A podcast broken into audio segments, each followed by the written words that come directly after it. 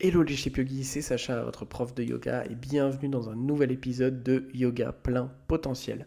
Si c'est la première fois que vous tombez sur, cette, euh, sur ce podcast, je m'appelle Sacha, je suis prof et formateur de yoga. Euh, vous pouvez me retrouver euh, sur les différents réseaux sociaux avec le Sacha Yoga. J'ai la chance aujourd'hui d'avoir plusieurs centaines de milliers de personnes qui me suivent, ce qui me permet de transmettre le yoga à travers le monde avec plein plein d'élèves dans plein de pays.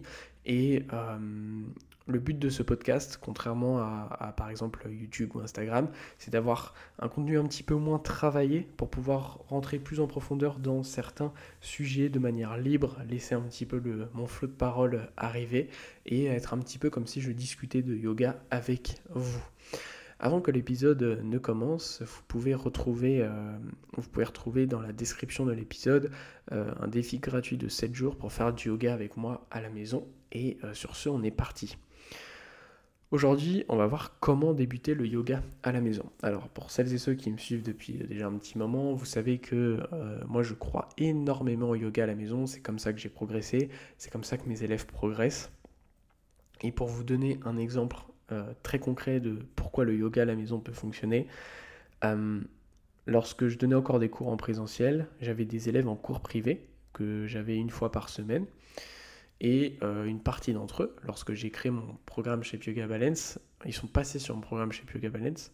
Et en fait, ils ont plus progressé avec mon programme en ligne, dans lesquels ils me voyaient moins en direct et j'étais pas chez eux, que lorsque je les avais en cours privé. Pourquoi? Parce que quand je les avais en cours privé, on passait un bon moment, je leur amenais du contenu spécifique pour progresser, donc le cours était bien, ils progressaient, mais on se voyait une fois dans la semaine, et après il se passait plus rien jusqu'à la semaine d'après.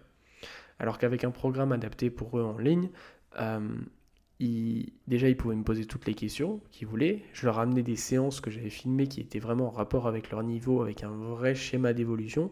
Et euh, ils, ont la communauté avec laquelle ils peuvent euh, échanger, interagir tous les jours. Et ils ont plusieurs cours par semaine en fait avec moi. Donc, et ça leur coûte moins cher que leur cours privé. Et grâce à ça, le fait d'avoir cet environnement euh, adapté pour eux et de progression, bah, ils ont progressé plus que quand j'allais chez eux. Ça, c'est un exemple très concret de pourquoi le yoga en ligne peut vraiment marcher. Euh, à l'inverse, si par exemple vous faites des cours de yoga, je ne sais pas, dans un studio, euh, bah, c'est difficile de progresser. Au début, forcément, quand on débute, on va pouvoir progresser. Mais à la longue, ça devient très très vite limitant. Pourquoi? Parce qu'il bah, y a plein d'élèves, tout le monde a un niveau différent, tout le monde a des objectifs différents, et ce qui rend euh, bah, la tâche impossible à n'importe quel professeur de faire un cours qui conviendra à tout le monde pour tous les niveaux. C'est trop trop compliqué. Euh, c'est pour ça que je recommande grandement le yoga, euh, le yoga en ligne, ou alors de suivre des stages ou autres qui sont adaptés avec une thématique précise, mais le but de ces stages, c'est pas de progresser pendant un stage, c'est d'apprendre, euh, d'acquérir des compétences, des éléments, pour ensuite, dans votre pratique à la maison, bah, évoluer en fait. C'est surtout ça qui est important. Parce que le yoga, certes, on peut créer une communauté, certes, on peut pratiquer ensemble, mais le yoga, c'est avant tout une pratique très individuelle, d'accord? Chacun a son chemin d'évolution, donc euh, c'est forcément une pratique individuelle. C'est pour ça que une pratique individuelle dans laquelle on est dans du collectif, bah, c'est compliqué d'évoluer, en fait, au bout d'un moment. Donc, si vous voulez débuter au yoga à la maison, je vais vous donner mes, conseils. Euh, j'ai pu aider euh, tellement de, millions, en fait, de personnes. Ah, ça me paraît beaucoup, mais c'est le cas. J'ai des vidéos qui ont été vues des millions de fois. Euh, donc, j'ai pu aider des millions de personnes à évoluer au yoga chez elles. Alors, pour une toute petite partie, pour quelques centaines, milliers de personnes, quelques centaines de personnes, j'ai pu avoir vraiment leur retour sur leur progrès, et puis sur plein d'autres, comme peut-être vous qui m'écoutez, avec lesquels euh, j'ai jamais pu euh, parler ou échanger, bah il y en a plein pour qui vous avez pu évoluer sans forcément qu'on en discute ensemble. Mais de cette expérience, j'ai pu voir ce qui pouvait marcher, ce qui ne marchait pas. Première chose importante, lorsque vous débutez le yoga en ligne, c'est se fixer des objectifs. Ça, je le répète tellement, mais le yoga, en fait, c'est une pratique qui est fondée sur des objectifs. Je ferai un podcast à ce sujet, mais si vous n'êtes pas d'accord, c'est simplement que vous avez tort. Euh, vous pouvez aller au yoga juste comme ça, c'est ok, mais simplement sachez que philosophiquement, le yoga est basé sur un objectif. J'y reviendrai dans un autre podcast. Et moi, je, dis à tous mes élèves de fixer leurs objectifs de progression. C'est selon moi hyper, hyper essentiel d'avoir des objectifs de progression au yoga. C'est ça qui permet d'avancer. J'en ai d'ailleurs euh, parlé euh, là dans l'épisode euh, dans l'épisode 9 où je vous parle de mon évolution de la pratique. Et ça, je reparle aussi des objectifs. Donc il faut se fixer des objectifs. Pour ça, c'est très simple, il faut faire un bilan. Euh, avant, on offrait ces bilans, euh, mais maintenant, depuis quelques temps, on n'a plus, le temps de s'en occuper. Euh, mais pour faire simple, parce que vous étiez trop nombreux à, vouloir en avoir, mais pour faire simple, voilà comment vous pouvez vous faire votre bilan. Vous faites déjà un point de départ, c'est-à-dire vous dites, ok, d'où est-ce que je pars? Est-ce que j'ai des blessures? Est-ce que je vais bien? Est-ce que je fais déjà du yoga? Ou est-ce que j'en ai pas encore fait? Est-ce que je suis souple? Est-ce que je suis fort ou forte? Euh, est-ce que euh, j'ai de la mobilité ou pas de mobilité, etc. C'est pas forcément évident de faire ça soi-même si vous n'avez pas les connaissances. Ensuite, une fois qu'on a fait ce bilan, on va fixer ses objectifs. Se fixer ses objectifs, c'est se dire. Euh, alors, moi, je, déconseille de se fixer un objectif dans un temps donné, dans une pratique de yoga. Par exemple, si vous dites, OK, je veux faire un handstand dans 30 jours, c'est pas bon parce que vous allez vous mettre une pression. Mais par contre, on peut se dire, OK, mon objectif, c'est de pouvoir réussir à faire un handstand. Voilà. Et ensuite, euh, on va euh, se fixer un plan d'action adapté. Et ça, c'est tellement important.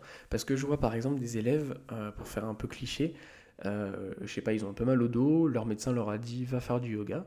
Et en fait, ils vont faire, ils vont s'inscrire à un cours de yoga, mais ils savent même pas si ce cours est adapté pour le dos ou quoi. Et moi, en ce moment, je suis une formation de yoga thérapie et je vous ai déjà d'ailleurs sorti un programme justement spécial pour le dos. Et en fait, des cours de yoga lambda, ils sont pas faits du tout en soi pour prendre soin de votre dos, surtout si vous avez des douleurs au niveau du dos. Il y a plein d'adaptations qu'il faut faire. Après, globalement, quand on a des douleurs au niveau du dos, souvent ça peut aussi arriver du stress, d'un manque de mobilité. Donc généralement faire du yoga, ça va dans tous les cas vous faire du bien. Mais en fait, vous allez beaucoup moins rapidement soulager vos douleurs de dos que si vous suivez un plan de yoga spécifique pour votre dos. Donc suivre un plan d'évolution spécifique, c'est tellement, tellement important. C'est comme ça que vous allez pouvoir évoluer. Si vous souhaitez avoir plus d'infos sur, euh, tout ça, euh, j'en parle plus en détail dans mon, dans mon, défi de 7 jours que vous pouvez retrouver dans la, dans la description. Euh, ensuite, une fois qu'on a fait ce, point très important, il va falloir aussi avoir du bon matériel. Alors, il n'y a pas besoin de grand chose, hein. un bon tapis de yoga ça suffit. Personnellement, moi j'avais créé les miens. Pour avoir un tapis qui me convienne parfaitement, mais l'important c'est d'avoir surtout un tapis qui glisse pas. Euh, je vous recommande aussi d'avoir des briques en liège, pas en mousse, parce que c'est mauvais pour les articulations. Ok, je sais même pas pourquoi ça existe, mais des briques en, liège, très important. Et c'est à peu près tout ce dont vous allez avoir besoin. Vous pouvez aussi euh, acheter une sangle de yoga, mais en vrai, avec une ceinture, ça fait le même travail. Euh, voilà. Ensuite, ce que je vous recommande, c'est de fixer des, séances dans votre agenda, si vous faites du yoga à la maison, notamment si vous avez du mal à être régulier. Donc, vous fixez des, séances en vous disant, ok, tel jour, euh, je sais pas, lundi à 8h, j'ai ma séance et tout. Et même si c'est pas une séance en direct, vous le notez dans votre agenda, comme ça vous êtes certain ou certaine de faire votre séance. Et également, je vous recommande de rejoindre une communauté. Donc vous pouvez rejoindre notamment, euh, vous retrouverez le lien, euh, retrouverez le lien, je pense, dans ma biographie Instagram de mon groupe Facebook. J'ai un groupe Facebook qui, à l'heure où je vous enregistre le podcast, il n'est pas loin des 17 000 membres. mais c'est un groupe général. Mais disons que Là où il y a vraiment ma communauté, c'est dans mon groupe VIP d'élèves. Euh, et là, il y a des échanges tous les jours, les élèves deviennent amis entre eux. Bref, il y a un vrai lien et je vous recommande, que ce soit via ma communauté ou une autre, peu importe, mais de rejoindre une communauté pour vraiment aussi avoir cet esprit de groupe, cet esprit de motivation. Parce que quand on est à la maison, c'est pour tout le monde pas forcément évident. Enfin, pour certaines personnes, c'est pas forcément évident de garder cette motivation. Le fait de rejoindre un groupe, ça peut vous aider aussi à vous booster. Donc voilà mes conseils pour progresser au yoga à la maison. Vous avez compris, il faut être relativement pas stratégique et ne pas se dire juste euh, je lance YouTube, je tape yoga et on verra bien ce qui se passe. Euh, voilà, j'espère que ça vous aura aidé. Euh, si le podcast vous a plu, je vous invite à mettre un avis 5 étoiles sur votre plateforme d'écoute. Ça prend 2 secondes et ça aide à mieux référencer le podcast. Je vous dis à très très vite pour un nouvel épisode. Namasté.